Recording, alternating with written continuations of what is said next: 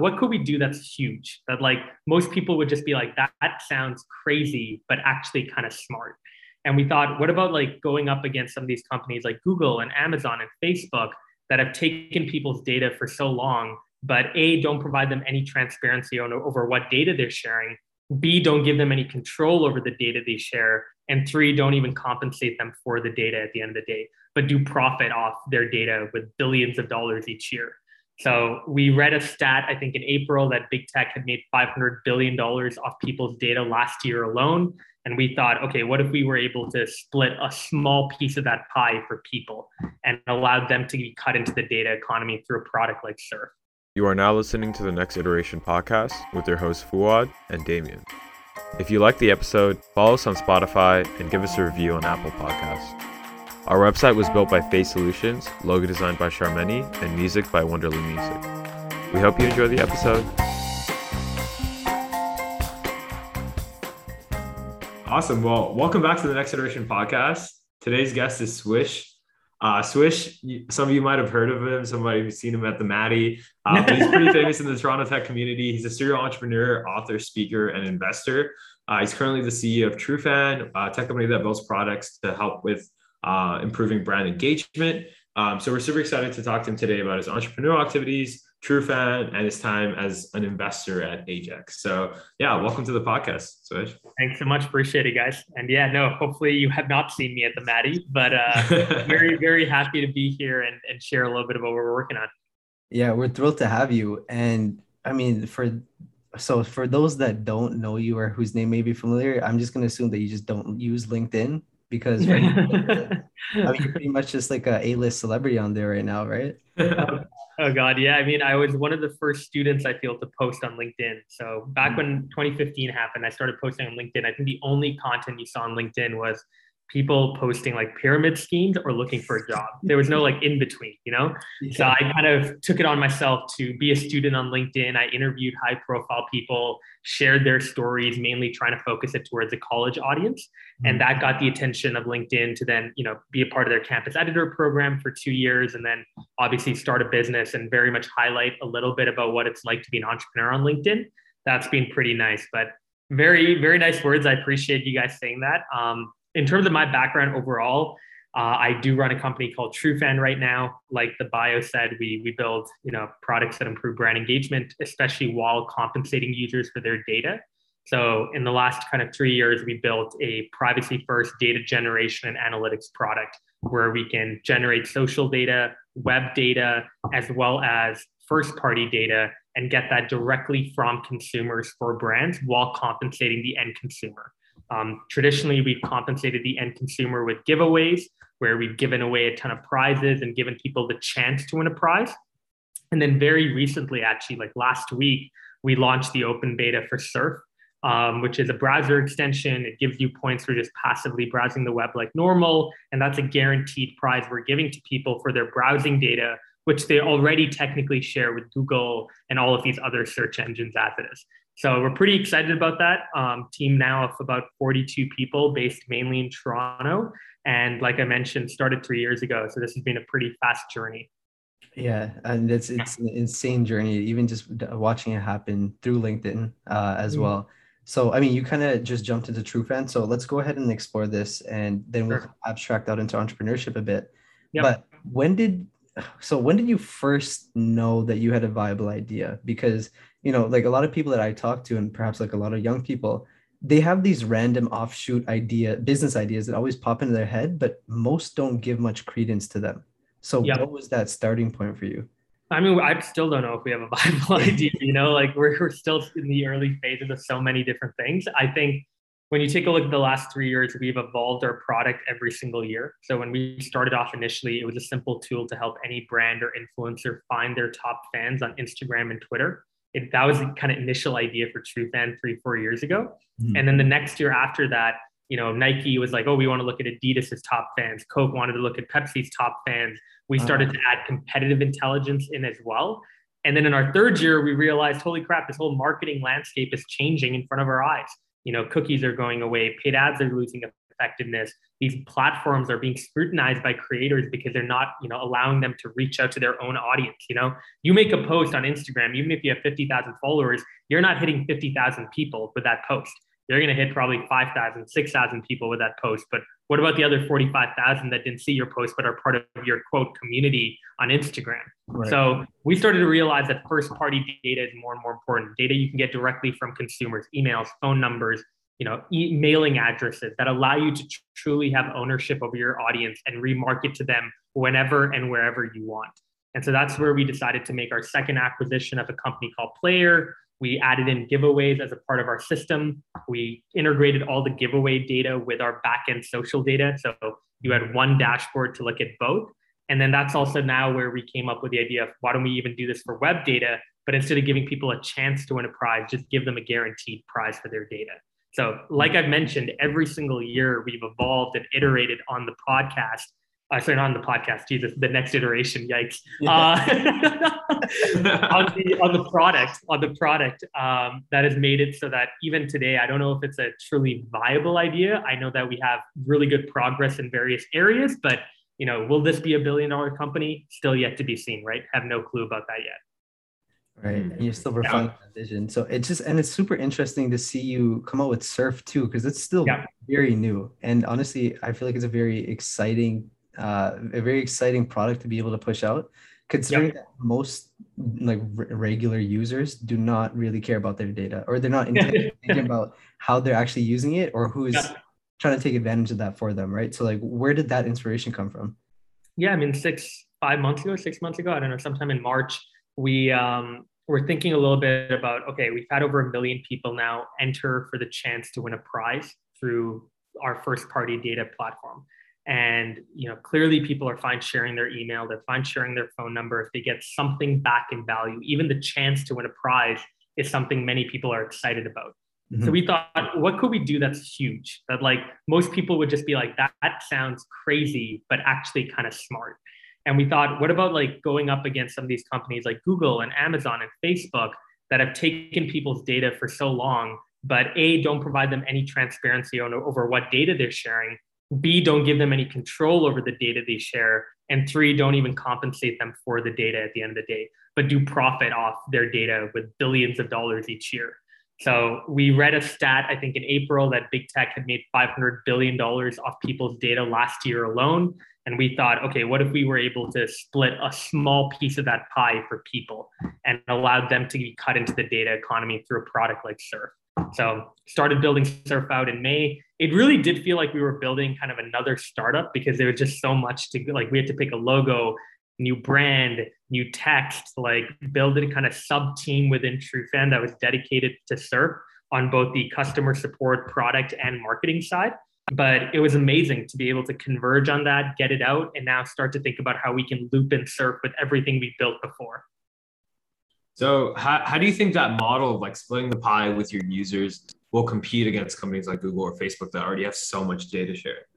I mean, I think it's good because you know in the future, my belief is that privacy is only going to get worse and worse. You know, Google is right now going through a lot of antitrust issues. Facebook repu- rep- Facebook's reputation is like in the garbage. Candidly, like I don't think most millennials and Gen Z think about Facebook in a very positive way. Um, and so I do think that over the next four, five, ten years, if you take a look at where the world is going, these companies are going to start to break up. People are going to start to look for other options of where they share their data. I mean, DuckDuckGo is a good example of it. It's a search engine with 50 to 100 million users. It's growing exponentially each month because more and more people are like, why would I want to search on a platform that doesn't even give me anything in return except for ads, which I hate, but takes all my data and retargets me in like multiple different ways and profits off my data. So again, I love DuckDuckGo. I just think what we're building is for a different audience. Like if you don't want to be tracked, go to DuckDuckGo. But if you want to share your data and you want to get something of value back, there isn't any solution out there right now except for what we provide. Um, if you want to use your own browser, obviously, if you want to use a separate browser, there's Brave, there's Gener8, but those are all entirely different. Mm-hmm. Yeah, I, I love the uh, inspiration starting with the what's something absolutely crazy that we can do that people coming right and it's uh, Kevin Kelly said something about this with anything real begins with the fiction yeah. of what could be. So imagination is therefore the most potent force in the universe, and a skill that you can also get better at. And we've seen that with um, Airbnb's six star model, for example, that we've talked about on the podcast Yep. before. Yep. So you are obviously a very young CEO. Mm-hmm. Um, I, I think you're 24 years old, if I'm not mistaken. 24. Yep. Yep. 24. So I can't imagine hiring as a 24 year old because Yeah. like I've I mean I guess you played the uh, the field a bit, but what are some of the hiring mistakes that you may have made so far? And if you haven't, what's your compass for finding great talent? Yeah, I mean, I've made a ton of mistakes, not only on the hiring, but also just the managing side in general. Um, I mean, keep in mind, I started Trufan when I was 20. So, um, you know, the first few executives that we hired were way older than we were. Um, you know, my CMO is currently in her early 40s. My CTO is in her in his late 30s. Um, my co-founder Onik is actually a year younger than me, which is nice because you know we started this together, and it's nice that you know he's around my age, so we vibe on more things than than you can even think of. Um, but yeah, like it, it, I think the two biggest mistakes I made is number one, you know, I I hired people sometimes, you know, in a rushed way. Like I needed to get the job posting down, and I needed to show investors we hired someone, so I hired someone very quickly. And then once I hired them, if they weren't working out, I took too long to fire them as well because I didn't want to be that person. It's always tough, you know, especially when you haven't done a, a, firing before. Like it just feels weird to go on a call and especially tell someone older than you that like, sorry, just don't come back to work tomorrow. Um, and the second big thing was trust and delegating work. For a long time, um, especially pre-COVID, I felt like I hired people but didn't like allow A players to be A players. Like I'd hire them and then not give them the meat of the work because I wanted to keep that to myself or to my co-founder because we felt that we could do it the best. And that's just not scalable, obviously, right? Like I can only focus on a few things every day. So I need to be very diligent now more than ever about where I spend my time. And there's certain things I have to let go and just trust that my team is going to be able to figure it out and make the right decision. But that did take a little bit of like having to get over because again, it is also my baby, right? So I feel very possessive over Trufan. I don't want a brand or a product to be bad. I don't want it to ever go down the gutter. So there are certain kind of times where even now, like I'll be a little bit more involved than the average CEO because I do feel very kind of positively about what we built. That's awesome. So kind of going off that note, entrepreneurship, I feel like in recent times, especially on like Instagram and LinkedIn, has been like super, super glorified, right? We have all these Gary V's in the world. And I feel like society used to idolize rock stars and vilify capitalists, but now we're idolizing CEOs and, and entrepreneurs and all that, which I think is definitely a step in the right direction. There are a lot of, you know, cool things about entrepreneurs and the entrepreneurial struggle. But how do we move towards sort of like a more sustainable vision of entrepreneurship and what are some of the things about entrepreneurship that you think aren't suitable for everyone that like instagram kind of like glorifies but you know doesn't really show the true side of, of entrepreneurship? So i'm i'm you know I, I, maybe matured in the last three or four years because like those types of people were like people who i saw as like whoa this is what the life is you know like the private jets and the cars and the bottle service and all that. I was like yeah this is this is the life and then like you know in 22 23 having done a little bit of that not like definitely a lot um, but obviously doing a little bit of that has made me kind of realize that like you know living life around a problem that you really want to solve and being very motivated by that problem is possibly the greatest feeling you can have. So i guess the one thing i don't appreciate about the glorification of entrepreneurship is it tends to talk about the results and the byproduct of it which is money fame, recognition, awards, blah, blah, blah, blah, blah, which are great, but they don't tell the entire story of what it really takes to be an entrepreneur and stick it out, which is being very attached to the problem you're solving. Like mm-hmm. even with surf, like I am jazzed every day about the fact that we're giving points to people. You know, like we're just giving them points, even if it's like, you know, like we had our first redemptions this week, and it's like that just gives me so much happiness to be like four or five people this week already have gotten a $10 Amazon gift card that they otherwise would not have gotten if they were yeah. just browsing the internet like normal. And that mm-hmm. just kind of gives me goosebumps. And I think that's the reason why, even if bad things happen in Trufan, like even if we face a big roadblock, I will continue to badger away at trying to figure out how to get out of it. Because like I'm just so attached to making sure that more and more people can feel like, oh wow, I got compensated for my data that's something I just yeah. find a lot of happiness from. So that's I think maybe attaching yourself to that. Yeah, attaching yourself to that is a lot better. And then B is audit, auditing who you follow as well. right? I think we have that luxury now on Instagram to obviously just unfollow people that are, you know, putting out the wrong kind of notion of entrepreneurship. And it's kind of easy to tell who is. Like if you're selling courses, you know, that's probably a red flag already. um, if, if you're calling yourself an expert, that's probably a red flag. Um, and then obviously, you know, if you're if, if your posts are all just about Lambos and private jets, and that's also probably a red flag too. So audit who you follow. Make sure you follow people that are actually really passionate about what they're doing. Yeah, those are all the uh, next iteration of the MLMs that we've seen have passed. So yeah, and it's no getting hard. With, right? It's getting yeah, I know, right? It's getting hard to figure out kind of who's fake and who's not. And what I mean by that is just like it's so weird because you have all these entertainers and influencers now that have like gotten into people's like heads and social media interacting with people who are kind of fake and giving them legitimacy. Like especially yeah. in crypto for example all these shit coins and all these nft projects that are absolutely bs have just been getting so much fame and so much attention because of the fact that a lot of big influencers have been reposting it saying oh you know come make a quick buck with me. Let's do something together. Um, so that's just one note is you know I got, you got to be very careful. Like even if you look up to certain people just know that they are like very susceptible to scams as well and to affiliating themselves with the wrong people. To just continue to do your own research. That's my biggest thing. And especially with nfts and crypto as well do your own research. Only invest in stuff you truly believe in. I mean, that's the mm-hmm. nefarious thing about um, source authorities, right? A lot of people yeah. are too lazy to do their own research. They, they lack that intellectual rigor to be able to, you know, you need to put in the hours to do that. And yep. for a lot of people, they just want to be told what to do. They want to make yep. a quick buck, and that's it. And I don't think they'll mm-hmm. ever move from that. That's how you get people taking horse dewormer, right? So yeah, definitely, hundred percent, hundred percent. Yeah. So on that note, actually, one thing I'm pretty interested in is the idea of like you mentioned, you, you want to keep badgering about this problem. This problem really excites you. Yeah. But one thing I'm interested in is when do you know when to call it quits on something? Uh, and you're definitely not at that point with Surf. You're not at that point with Trufan. But uh, I'm assuming you've gone to that point with some of your other ventures. Like when do you know that hey, this idea is not working out? You know, never give up and all that. You know, keep working hard, keep working hard. But sometimes you got to call it quits and pivot on to the next thing, right? For your own growth and for the health of the company. So how do you know when you've gone to that point? I mean, before Trufan, the only really project that I was fully committed to, and by that I mean like I was full time on, was Dunk. And Dunk again was a project started by my roommate in New York, Elliot, who had started this big Instagram account at Dunk. And then he had gotten basically me on board. I was his roommate, gotten me on board as his co-founder to kind of manage the business side. And I did that for about nine, nine, ten months. And you know, after I stepped back, I became more of an advisor.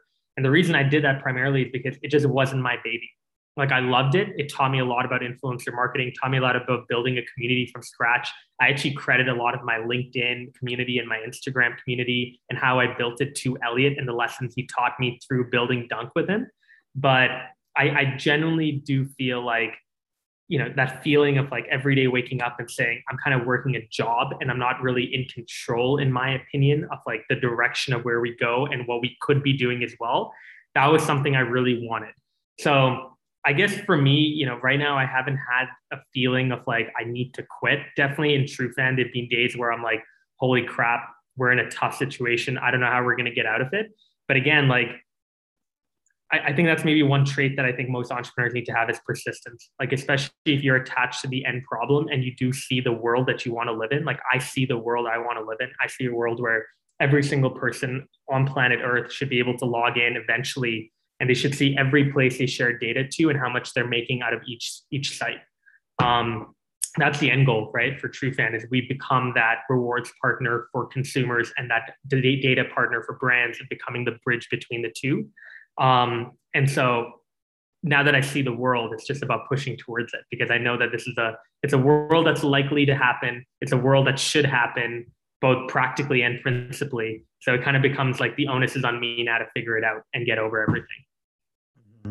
And you need that kind of sense of purpose that's bigger than you are, who you are to to keep it going, right? Yeah. Um, and again, like you know, it doesn't like you know, even if you quit, it doesn't mean you'd quit entirely from the idea, right? Like maybe you know, maybe this idea, what we're doing with Surf and Trufan isn't the right way to get to that end vision, and that's fine. Like you know, if, if that ever happens, knock on wood, I'll have to take a step back, reassess. But this is the problem. This is the world that I really am interested in fixing and, and building. So, you know, maybe there's another angle or approach to it, right? That I could go and figure out and start tackling the problem in a different way as well.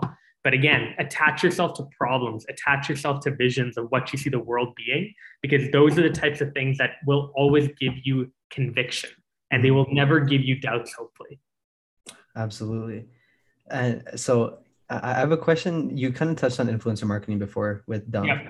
And yeah. I think we're seeing like an interesting trend recently. So while a lot of people fantasize about the thought of becoming a founder, it's still a very terrifying thing, right? It can still kind of get people to stop in their tracks. But there's been this interesting trend, I think, of greater startup success rates because founder we're seeing more people first building communities and mm-hmm. finding these audiences before building a company or product to serve that community. Mm-hmm. I think that you are kind of complicit in that a bit.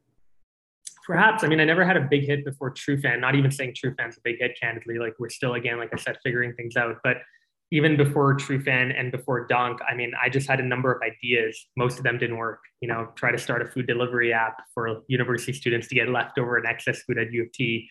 That was amazing to build the app for six months until we realized that we couldn't actually monetize donated food because of a regulation in Canada. And we're like, well, we probably should have done our research before.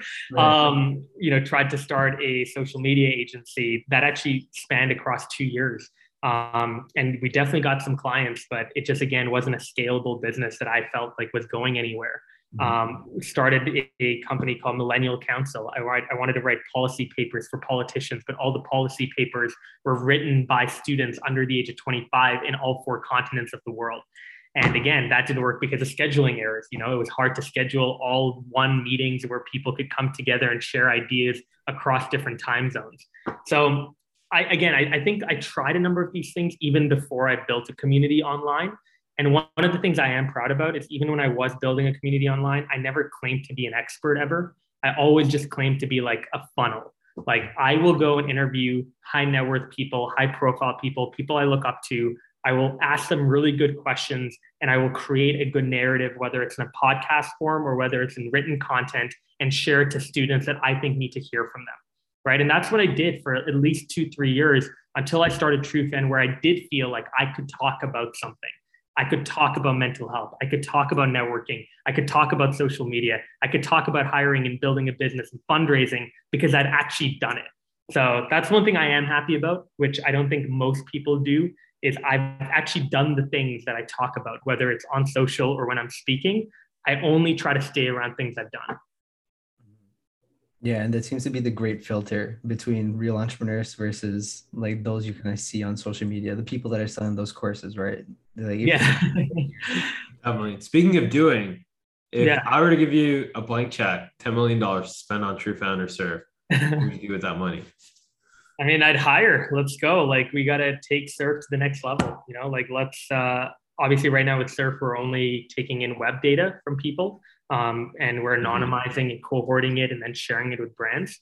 Um, but obviously, you know, we're rewarding people on the other side as well. So with 10 million bucks, I mean, let's reward people even better, hire more people on the sales and marketing side, and let's try to go after Google candidly. You know, I, I think I'm very like, you know, people sometimes roll their eyes when I say this, but I, I do really believe that, you know, if you take a look at the five, 10 year outlook of Trufan and what we could become, I do believe we could become a better Google. Like we like in the sense of we aren't a search engine obviously but we would be a much more ethical data provider because of the fact that we compensate every single user we get data from and give them control of their data fully. So i find that to be very interesting. And you know hopefully that 10 million dollars i could put it towards that. You don't think though that when it comes to seeing grand success on that scale that there's going to be conflicting interests when it gets to that point. Like i'm sure mo- i'm sure google also started with pure intentions at heart right? And then now facebook uh, twitter like all these other platforms like there is some aspect of conflicting interest in there that the founders may not necessarily have envisioned when they first started. So how, I, I, I disagree with that a little bit. Like, I don't think the people at Google, by the way, are bad people. like, I don't like if you're working for Google, great job. It's an awesome company. There's so many good things going for it. Mm-hmm. Um, Google's not a villain in the world, in my opinion. However, obviously, there are a couple of things I don't appreciate about what Google has done, right? And again, keep in mind, Google was born during a time where it didn't even matter if we were compensated for our data. In 2008, 2009, we didn't have the ability to opt out or provide meaningful consent. You know, we were just going into the first phase of social media and the internet all we cared about was free Facebook, free Google Maps, free WhatsApp, and we gave our data without even asking a question. But obviously, times have changed, right? Cambridge Analytica, Facebook data leaks. People are becoming a little bit more aware of the fact that every piece of data they share is being categorized and sold, and every action they take online is actually telling big tech about them. So, with that in mind, now I do think we need a changing of the times, and that's where Google, Amazon, Facebook, in my opinion, need to be held accountable. Absolutely. Yeah. So with the with this name like Swish, yeah, most people would assume that you're a fan of basketball. I would hope. and I have a question inspired by one of my favorite basketball uh, NBA players of all time. Yeah. Uh, Yeah. and that- that is Muggsy Bogues. So nice. for those who don't know, he Muggsy Bogues is five foot three, and he is the shortest NBA player of all time. And his entire life, this guy was ridiculed for his height, but it never deterred him from you know loving the game.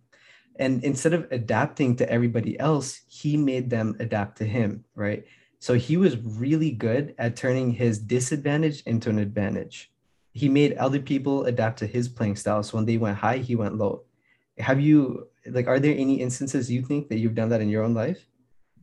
I mean, definitely. Like with speaking, for example, like I would say, you know, when you hear me speak, I'm maybe not the most like eloquent speaker. Um, and obviously, like I mentioned this a few times, but in grade seven, you know, having a lisp definitely wasn't the best thing for public speaking. Like having a hard time saying your R's and S's, it is a little bit tough, obviously, when you know you have a name like Swish or my full name Swarochish, which has a lot of R's and S's in it.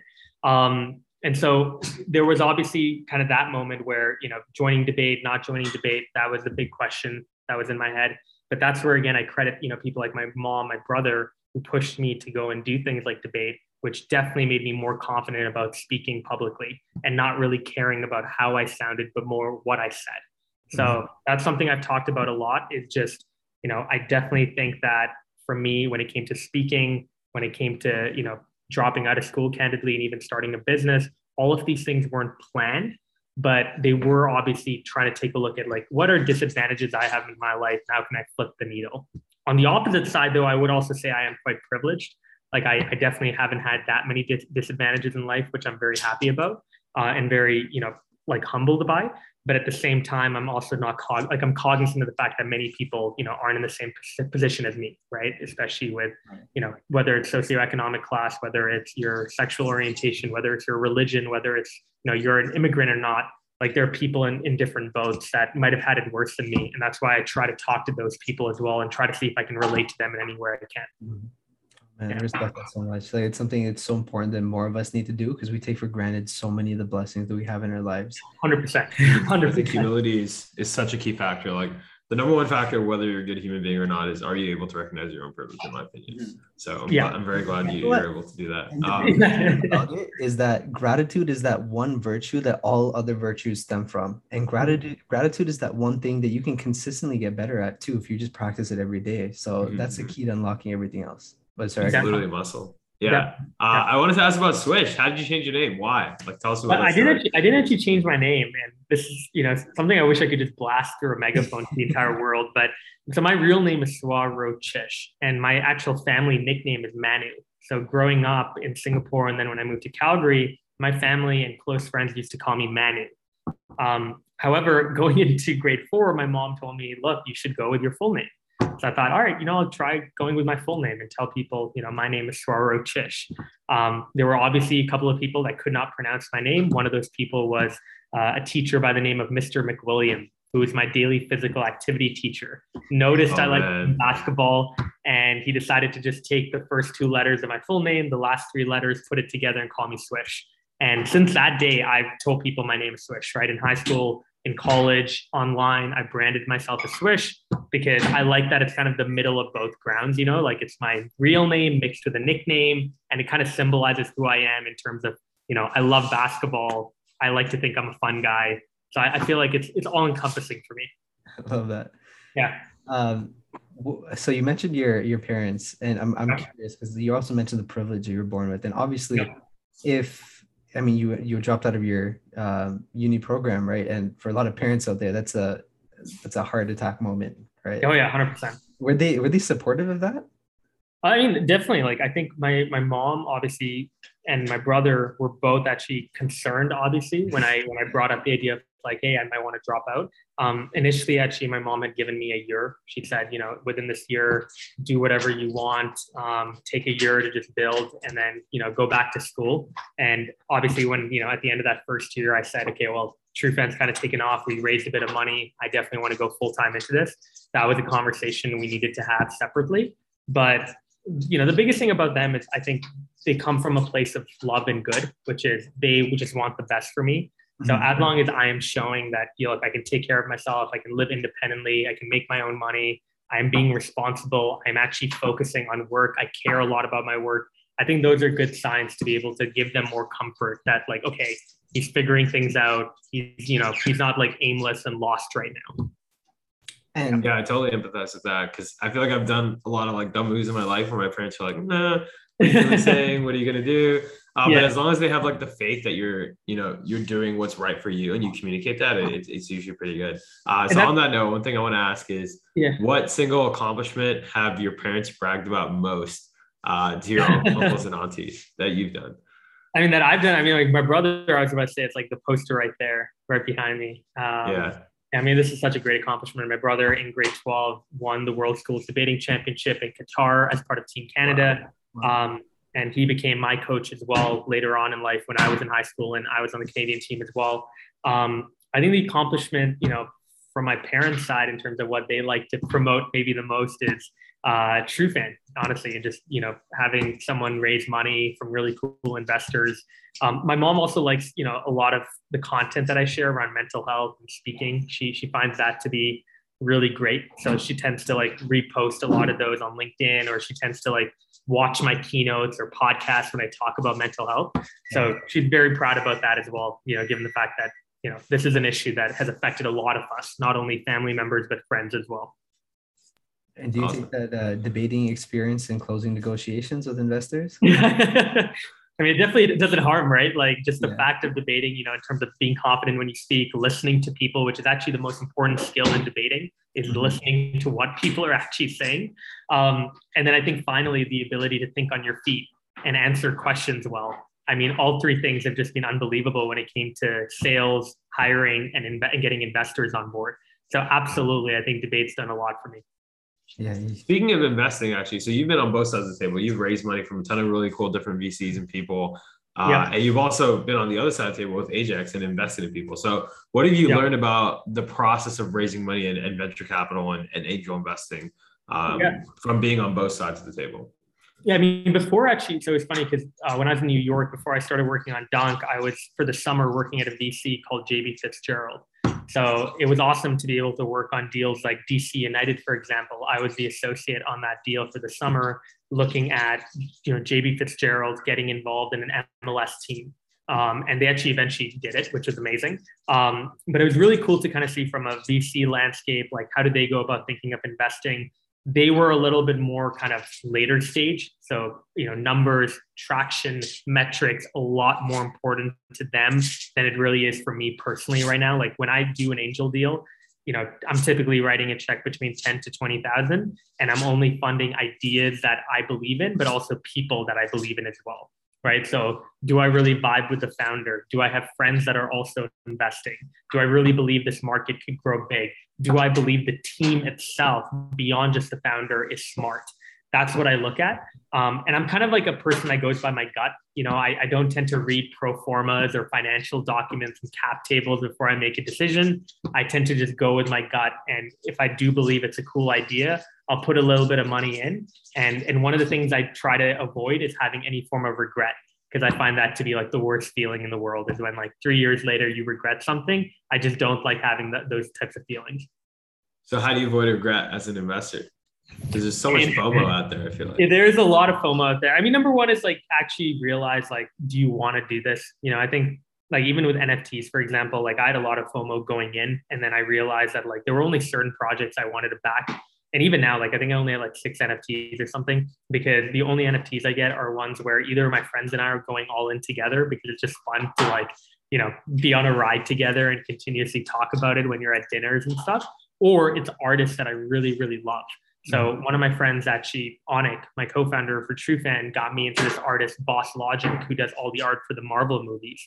And you know, I follow him on Instagram now. I check out his art. He's an amazing, talented artist, and he put out these gauntlets, right? Like the Thanos gauntlet, but like different variations of it. And I picked one up, and I thought it was really cool because now as gauntlet holder, I'm part of this community. He's in the community. You get to interact with him. You get to like hear about upcoming projects he's working on. So it's kind of nice to like not only own something for the sake of making money, but be a part of a larger community. So that's like going back to kind of your original question. That's like one of the ways you avoid FOMO is like actually understand what you want out of the deal and, and try to orient yourself in that way. Don't just do something for purely money. Do it because you're looking forward to something in the grand scheme of things.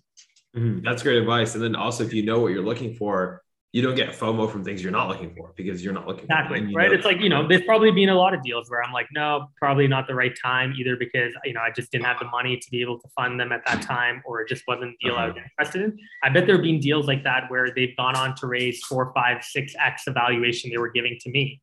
But mm-hmm. you know, that that is what it is, right? Like I, I don't I don't really feel a lot of regret from like financial losses as much as like that was a really cool person. Probably should have backed them. Look at what a great job they've done. Blah blah blah. Mhm, mhm. So, would you say that's Ajax's thesis? Avoid FOMO, avoid regret. Yeah, I wish. I mean, that would be hilarious on the website. How we avoid FOMO. I mean, again, the Ajax mission statement, you know, has always been just fund the great entrepreneurs that are tackling big problems. Um, and so, again, if you convince me that you're an awesome entrepreneur and you convince me you have a really big market size, those are probably the two biggest things I'll look at before anything else. Um, And again, like I'm, I'm very happy because even with Ajax, it's been like a childhood dream. Like I remember writing Ajax when I was 10 years old because I always wanted to start a company around this name. So to be able to now have kind of an angel fund around this name is kind of being like a childhood dream come true. That's awesome. Love Yeah. to see a childhood dream come true. And I love the YOLO investment thesis too, because you know, like we all need a little YOLO in our lives. And yeah. uh, of NFTs too, because I saw that you got Roham on as an investor for Trufan, right? Yep. And, yeah, yeah, yeah. Um, people might know him more by his NBA Top Shot fame, but Yep. did that get you interested more in the NFT space at all, considering your basketball fan as well? Yeah, I think it did. Um, it's worth noting actually, my co-founder Onik, his personal mentor growing up was Roham. So Mhm. Roham was the one that interviewed Onik for Stanford, and he went to Stanford for two years before dropping out as well. And you know, after his first year at Stanford, uh, Onik in 2016 went to go intern at Axiom Zen, which was what you know came out of Dapper Labs. Sorry, what Dapper Labs came out of. My bad. Um, and so in 2016, he started talking to me a lot about crypto, even before we were working together, because he was working on like the early days of Crypto Kitties and Top Shot and telling me all about this collectible space. And at that time, I was like, oh, this sounds pretty stupid. And now I'm like, okay, you know, it's actually pretty smart, you know, when you think about it in the grand scheme of things. Absolutely. Yeah. So we are getting a little close to time. Do you have any questions for it, or do you want to jump into our favorite final question? Oh, geez. I'm okay to jump into the, the final question. I can ask it if you want. Yeah, absolutely. Go ahead. For sure. All right, Swish. Uh, this is this is the question we like to ask all our guests before we part ways with them, and I, I think uh, we've come to realize how how great of a question it is because it really gets to the core of what somebody cares about. And the question is, if you could put any one message on a billboard that would reach billions, millions, even billions of people, and you can cater this audience to whatever you want, uh, what message would you put on that billboard and why? Uh, I mean, something I've said a lot during talks I've given about mental health is there's no such thing as being normal. There's just being human. Um, I think that's probably the most important message I could tell people. And I, I think the cool thing about it is it doesn't just apply to mental health. It also applies to, you know, you, you're you have adults, you know, who have kids that they feel are different. But you know, like again, I think kids are actually the coolest because they come in all different forms they grow up into all different forms and if you appreciate those differences and realize there's no standard normal standard route to success or standard expectations it'll allow them to go and blossom in ways that you didn't even imagine i think i am exhibit a to that like i again come from you know a family that you know was pretty linear with their path previously uh, but then obviously being able to break off a little bit from that um, and do other things that were kind of encouraging like very much to me based on my early passions i think that's been a great sign of the fact that like you know you can come from different walks of life you can come from different backgrounds but as long as again as you're human like you're fine Yeah, we need to It's a beautiful remind message. ourselves of that sometimes. We lose it along the way. Also, we lose our that natural born curiosity that we're kind of made with as a kid, and it's just sad to see, man. Kids ask us questions. That's the third thing I know. So the three things I normally tell people when they're like, "What do you look for in an entrepreneur?" It's persistence, it's sacrifice, so the ability to let go of certain things for the greater good, and the third is curiosity. And and I find that a lot of entrepreneurs will have two of the three checked out, and normally the one that isn't checked off is curiosity. Mhm. Um, for some reason, I don't know why we we tend to just get curiosity kicked out of us. Um, maybe it's because of school, maybe it's because of expectations that you know you have to hold yourself to societally Mhm. but um, I find curiosity to be the single greatest thing. It's candidly the reason why we even came up with surf. You know, if we weren't curious about what more can we do, what's next, what is the craziest but smartest thing we could do, right? That's the question we kept asking ourselves. I don't think we would have come up with surf and launched it today. I love that. How do you hone that curiosity? Because I feel like it is one of those skills. Like you have to like it, ensure that you're feeding that curiosity day by day. If you let it go out, it's like it's really Yeah. hard to reignite it. So yeah, I what do you do to feed that curiosity? Two, two things. I mean, number one, pretty obviously, just surround yourself with people that are also curious, right? Like, you know, you want to go and, and be around people that are interested in things that maybe you're not interested in, but they're just so madly passionate about it that you somehow get passionate about it too. You know, like when Mhm. passion rubs off on other people just based on Yeah. people's When someone's excited about what they're talking about, it's just so contagious. Like I felt that when you were talking about Trufan. Yeah, but it's just like Yeah. wow. I'm kind of, I'm like you know you guys might not be interested in data, but hopefully now you're like oh that actually kind of sounds cool. Um, Yeah. That's number one is surround yourself with people like that, and the second is uh, absorb as much content as you can without going crazy. But like for me, you know, during my time off, I don't read as much, but I do like watching a lot of YouTube videos, and I I listen to a lot of podcasts, and I find that to be great just to tune into something entirely different from what I do, learn about a new topic altogether. Um, it just Mhm. kind of opens up your mind to like, oh, whoa, there's this whole other side of life that I haven't even talked about or thought about that people are engaging with that maybe I can get involved in too. So those would be kind of my two biggest suggestions there content and the people you surround yourself with. And Any then- any uh favorite content recommendations for our audience other than obviously the next iteration podcast? yeah, other than the next iteration podcast, I think the two that come to mind is number one. I actually, you know, say what you will about Logan Paul. I find his Impaulsive podcast to actually be awesome. So I, I really like that podcast. He brings on great guests, um, Cool. and I find that to be to be really entertaining to watch. Um, and then I guess the Joe Rogan podcast too, right? Like that's you know unbelievable being able to have people like Elon and, and you know having people like Larry King back in the day mm-hmm. come on for like an hour and just literally share their entire worldview. It's it's pretty underrated stuff in my opinion. No, you know who's, um, I mean, definitely not underrated, but one of the greatest entrepreneurs of our generation is hands down Mr. Beast. Like, Yeah. is a visionary. He's Yeah. He's gonna be a billionaire one day. I Oh, he, he sh- if he doesn't, I'd be very surprised, you know, because he just has figured out how to get attention, but then also funnel that attention into like good. Mhm. And like that is the best type of entrepreneur is if you can figure out how to provide a utility that adds upon itself. Like that is the best thing you can do as an entrepreneur. An entrepreneur with integrity. We love that. Exactly. Very much. Very much so. Very Cool. rare, but you know, if you find one, don't let them go. Yeah, yeah. definitely.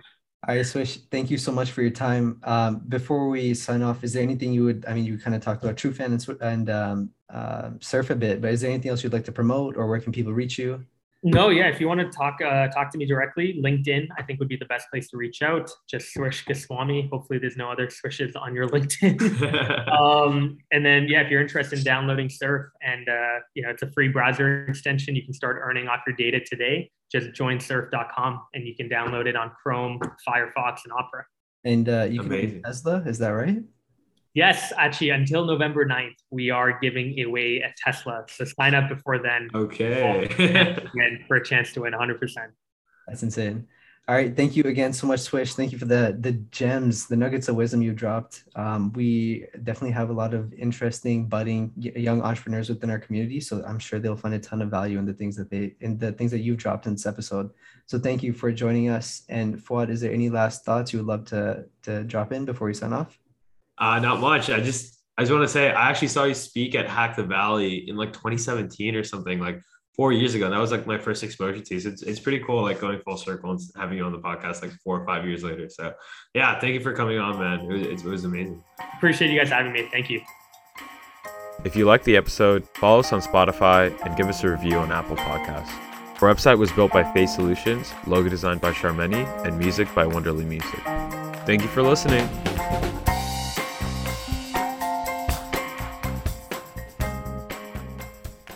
Think you got it? Nah, we're on the next iteration.